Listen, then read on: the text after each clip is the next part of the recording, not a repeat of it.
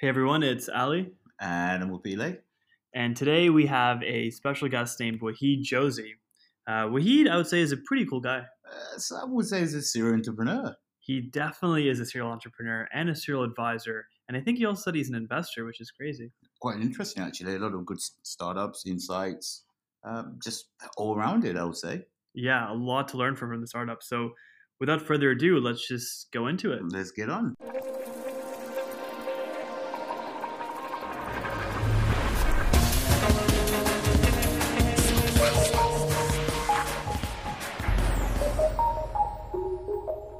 Great to have you uh, chatting with us. So let, us start with a little bit about about your background. What um, what got you here?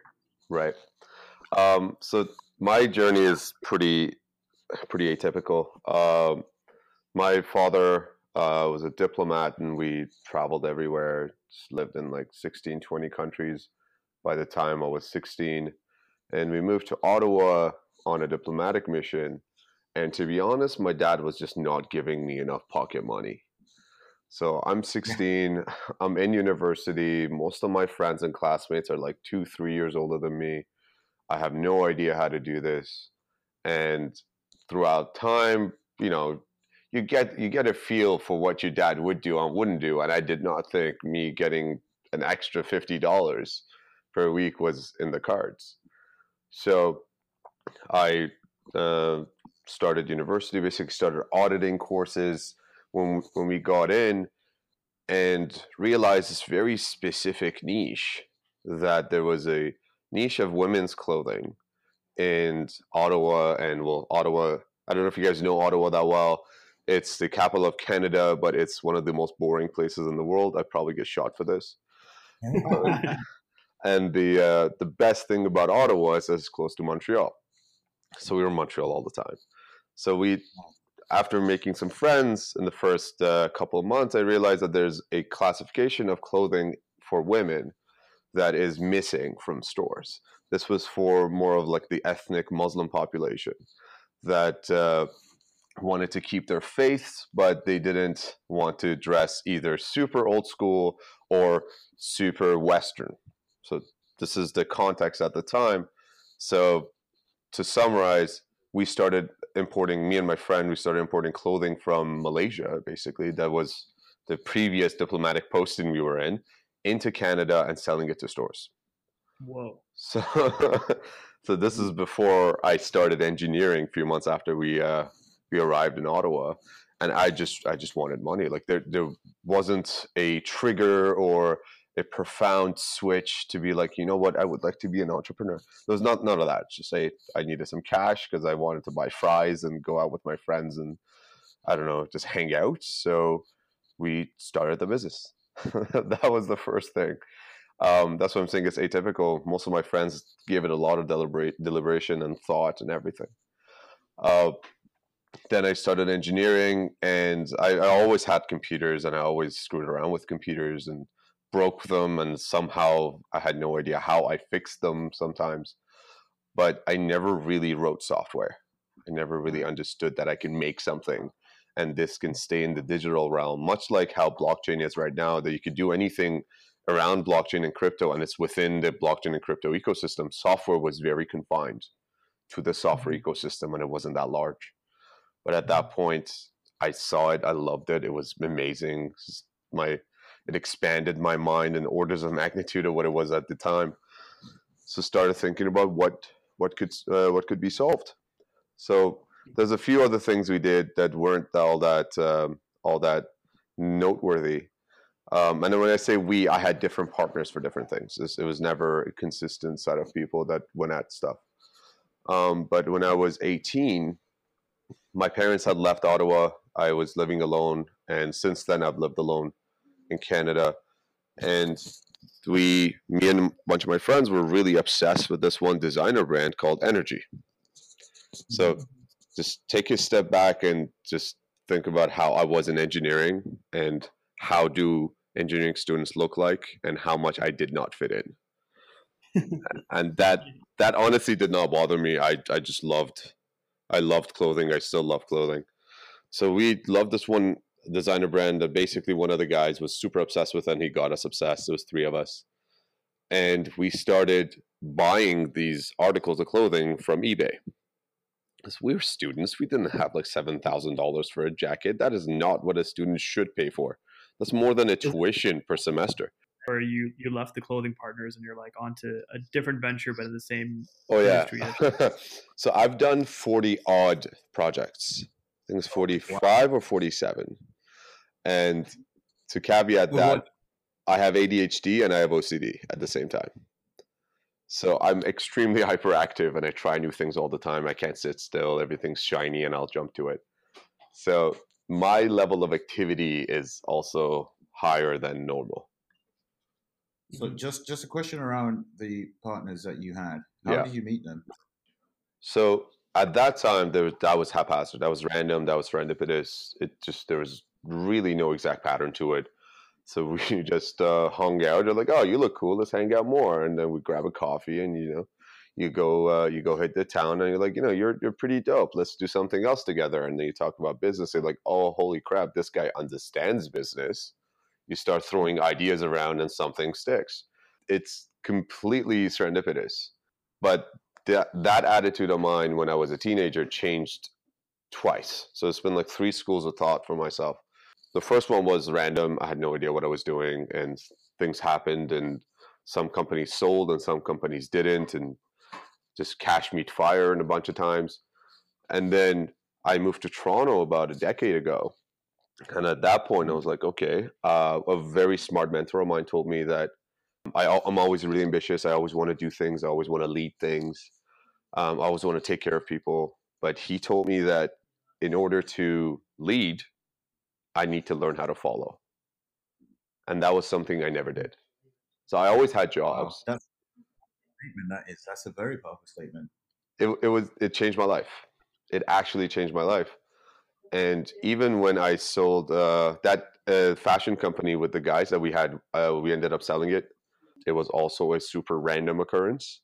And even when I sold that, I was a 19 year old with more cash than I knew what to do with. I still got a job. I still accepted a job. I was still in school too. I dropped out of engineering. I got a job as a database administrator at a local company called Pythian, which taught me so much at the time. And I still wanted to do something. I still wanted to learn a new skill. And at that time, my ego would just engulf the solar system. I was, I thought anything I touched turns to gold. So, still trying to, I still trying to keep a little bit of humility.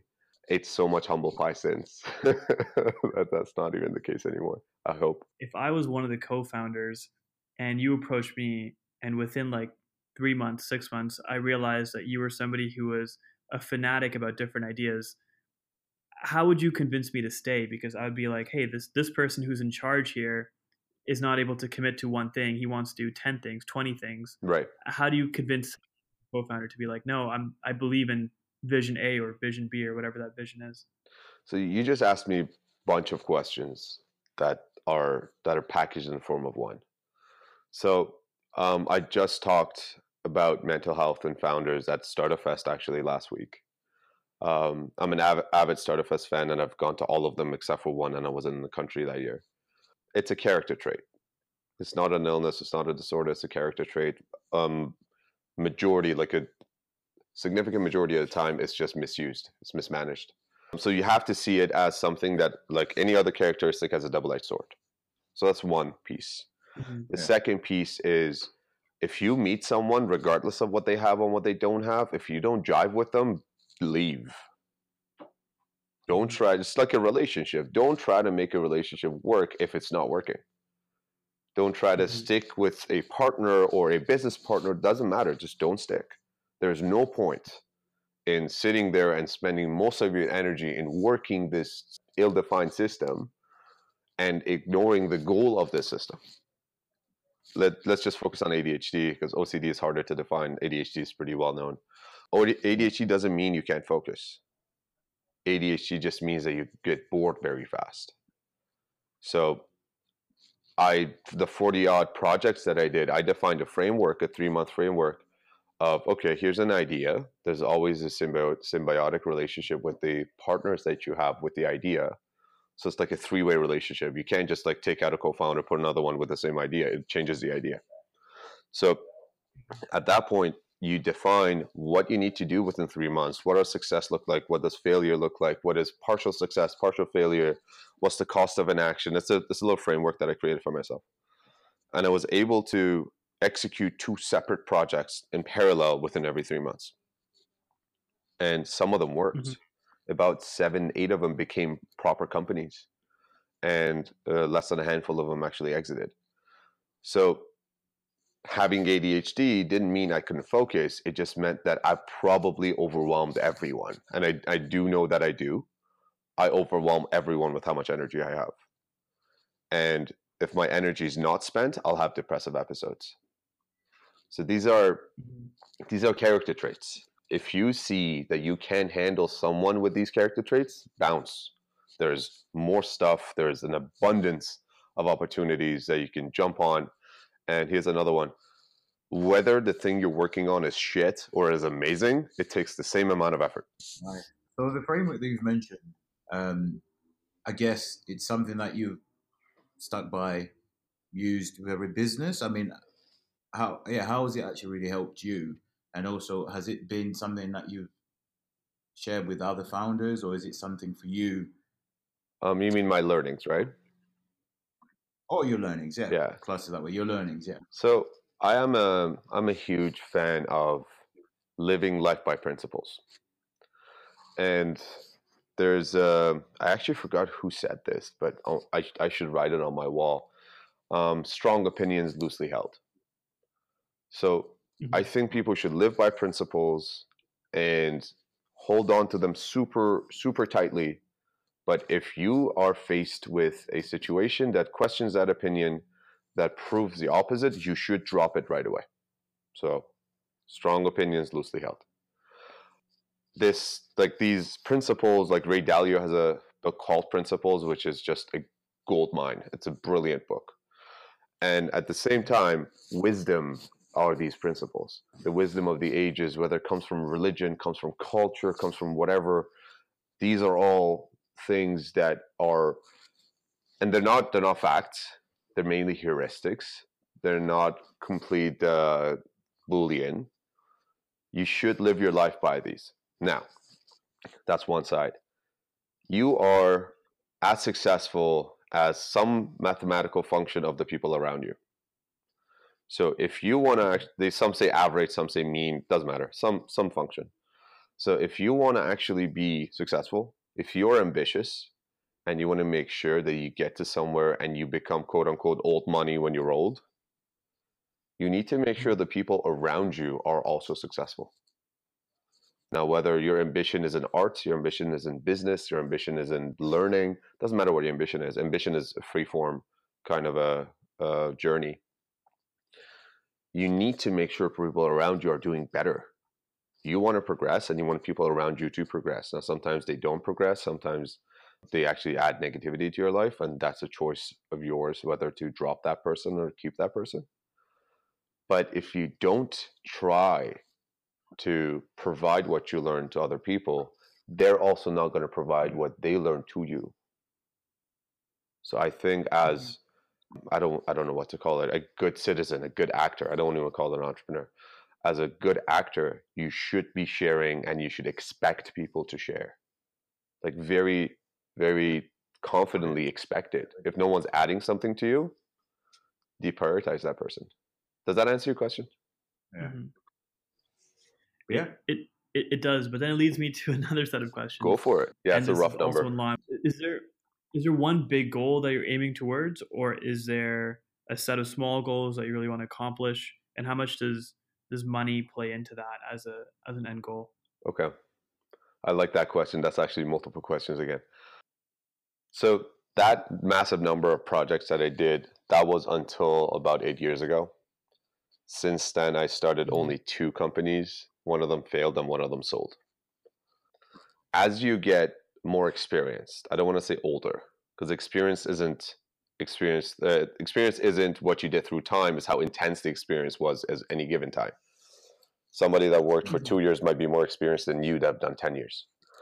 So because of that intensity, I don't take as many as many shots right now. But the shots I do take, I'm way more confident about them. I do way more research. I check with my network.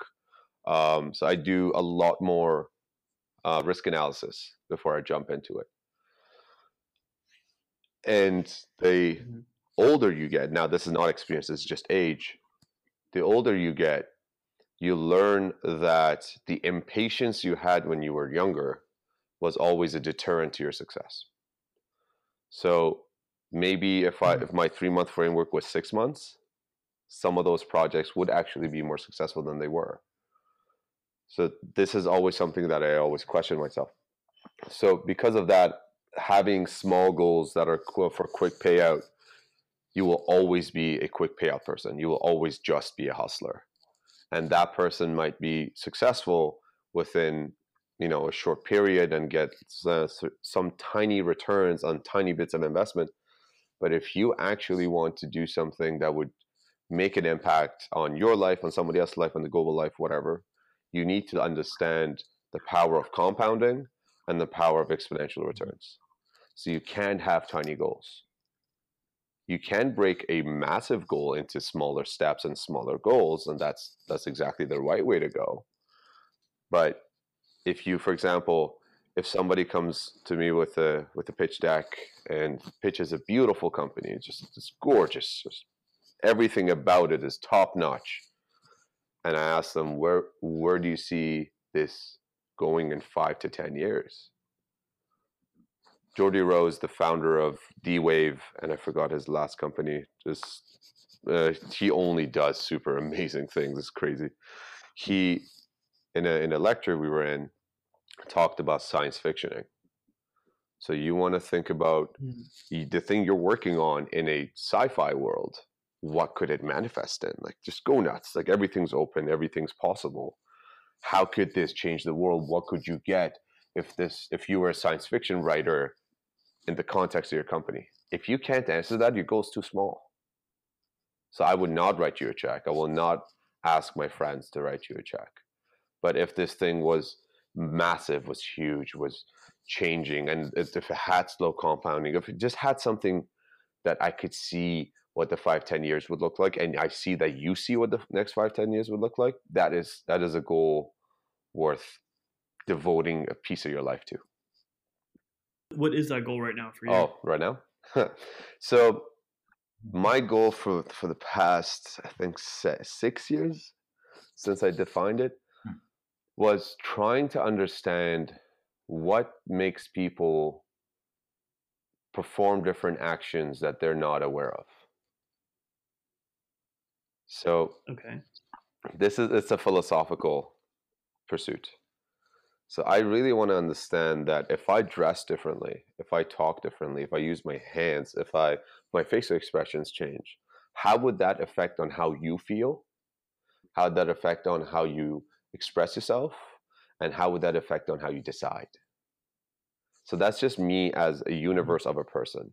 Now imagine all the stimuli that you are exposed to throughout your life, throughout your day. How would those affect you in making different decisions and having different thoughts? Now, Mhm. because of a high stimulus world that we're in, nobody really understands what baseline quote unquote is. Because we don't know what the base was. We never really experienced it enough to have a scientific methodo- uh, methodical, scientifically methodical view of it. To be like, this is control group, this thing changed, so this is the difference. We don't have that. We can't see that. So my pursuit now is to figure out how does this system work. Now, this is a double-edged sword. This could be absolute use for evil. How can I get people to do things that are wrong that would benefit me, or how can I do things? How can I get people to do things that would benefit the masses? It's a win-win situation. It's not a zero-sum game, and high tides raise all ships as a result. That's my pursuit right now. Nice. Work. So you you you're currently an advisor on a few Yeah, startups or something. You're working with a few. yeah. Yeah. I'm How's that then? How was to be super frank. I'm I'm at this point evaluating a few opportunities at the same time. Uh, some are, some are on the uh, institutional investor investment side. Some are on actual product development. And um, by the way, just just before I say the third one, most times the reason a company fails is because of the team. It's about like eighty percent of the time. It's not market didn't react to us we were too early oh we couldn't get all that bullshit. No no it's just you and you and your people could not get, keep your shit together. That is 80% of the reason why 80% of times why your company fails.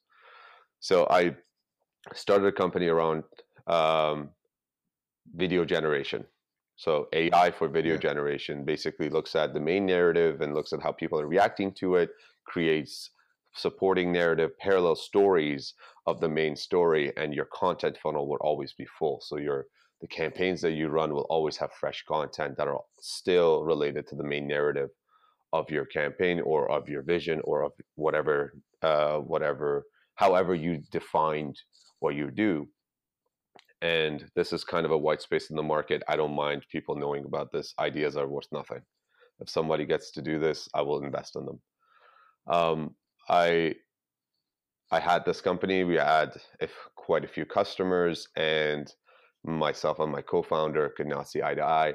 Mainly, it wasn't it wasn't a mm-hmm. conflict. It was just that something changed in his family structure, and he needed a friend more than a partner. So that company went on ice, and at any given time, I could either spin it up, or I would love to see somebody do it, and I will devote my resources to them because I think this should this should exist. So what I'm splitting my time on right now is evaluating opportunities. I have a bunch of investments that I'm very close to the founders and I help them with their problems. Um, yeah. And uh, seeing where AI could take content generation. The past about decade, I've I've been directly or indirectly working on AI systems, and I'm a huge proponent of it. A, a lot of so so a lot of the ideas I've had and I'm sure Upila you can relate to this too, is yeah. is very much like if I do this right, in the next year I will make X amount of money, or if I can just kick this off, I will get somebody to buy me, and then I can work for a company X. Right. And and and it and it seems it seems very logical, and I'll spend a couple months doing it, and then after let's say three months, I'll realize this is not working right. out.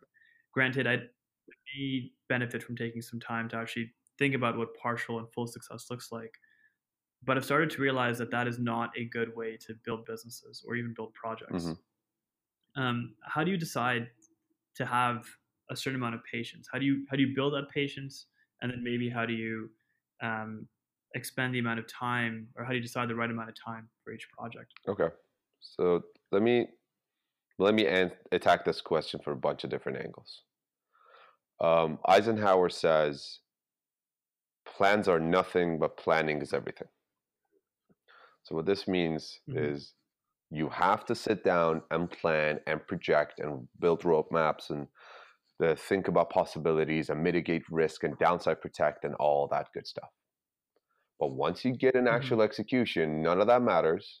You have to be agile. You have to be quick in, on your feet and figure out what the right uh, right way is, and never really stick to a plan just for the sake of sticking to a plan. This is why startups are quicker and old corporations are slower. It's not because of people, it's not because of anything else. They just have plans that builds confirmation biases in the heads of the executives, and it's very tough to shake that off. Yeah. So you having plans about a project and looking at where it could go is brilliant. You should do this. You should always do this. If you don't do it and you come to, you go to someone who's learned and pitch your pitch your project, they can poke endless holes in it and probably by the fifth hole that they they poke that you can't answer they they lose interest so that's one part second part is mm-hmm. if you ever start a project for the sake of getting getting it acquired and working at that company dude your goal is to work at that company your work is not a project why don't you just go apply why don't you just go manipulate everything, meet the right people, talk to them, and create leverage and actually land a job? Like, define the goal. The goal should never be for me to land at this spot that is not the thing, that is not the same spot as I'm going to be. Um, a different way of, of wording that is if you set up a company right away, like at, at the at the inception point, that is basically an acquisition target for a bigger company, most of the times you fail. Unless you have insider information, you have asymmetrical information with uh, compared to the rest of the market, you will fail. So that is the wrong way to go about it. Um, it's always it's always best to uh, we can un- unpack this and talk about this for hours, but you should always pursue something that is a problem somebody with money is willing to pay for. It's really that simple. And who knows who would buy? Like the last company I sold was sold to a private equity firm. I had no idea they bought shit like that. It was an AI company for ad targeting, and we were getting millions of impressions a month. I have no idea what the private equity firm wanted it for. Well, I kind of have an idea, but never thought that that, that would be the case. Eh, what it was. Yeah. The, the third one is around patience that you mentioned. So, patience is something that by every school of wisdom that you look at is seen as a virtue. It's seen as something that you should do.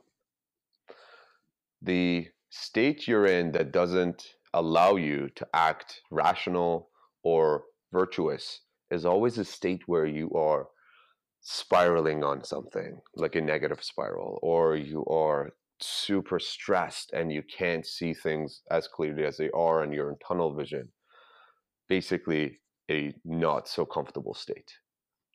For you to make sure you get back to that state that you think you should be in, you need to be healthy. Now, health is three parts health is physical, we all know how that is, health is mental, we also have a pretty good idea what mental health is, and health is social. This is the part most people miss.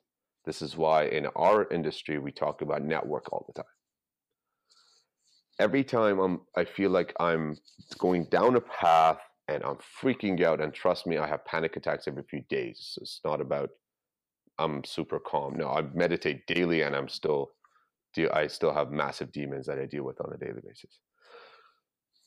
Whenever you get in a state that you feel like you're not right or you're getting to a state that is unstable and you feel like you need to share it with someone or you need a second uh, second set of eyes or it's just despair. You're in a massive state of despair.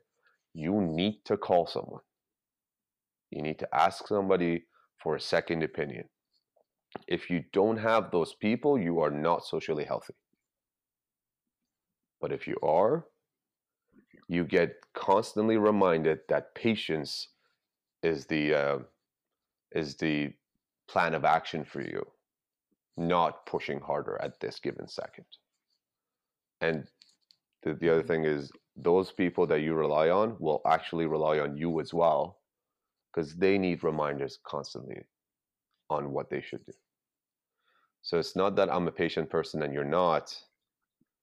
It's just that you need to create these structures around yourself to remind you of what to do and what not to do. And that changes over time too mm.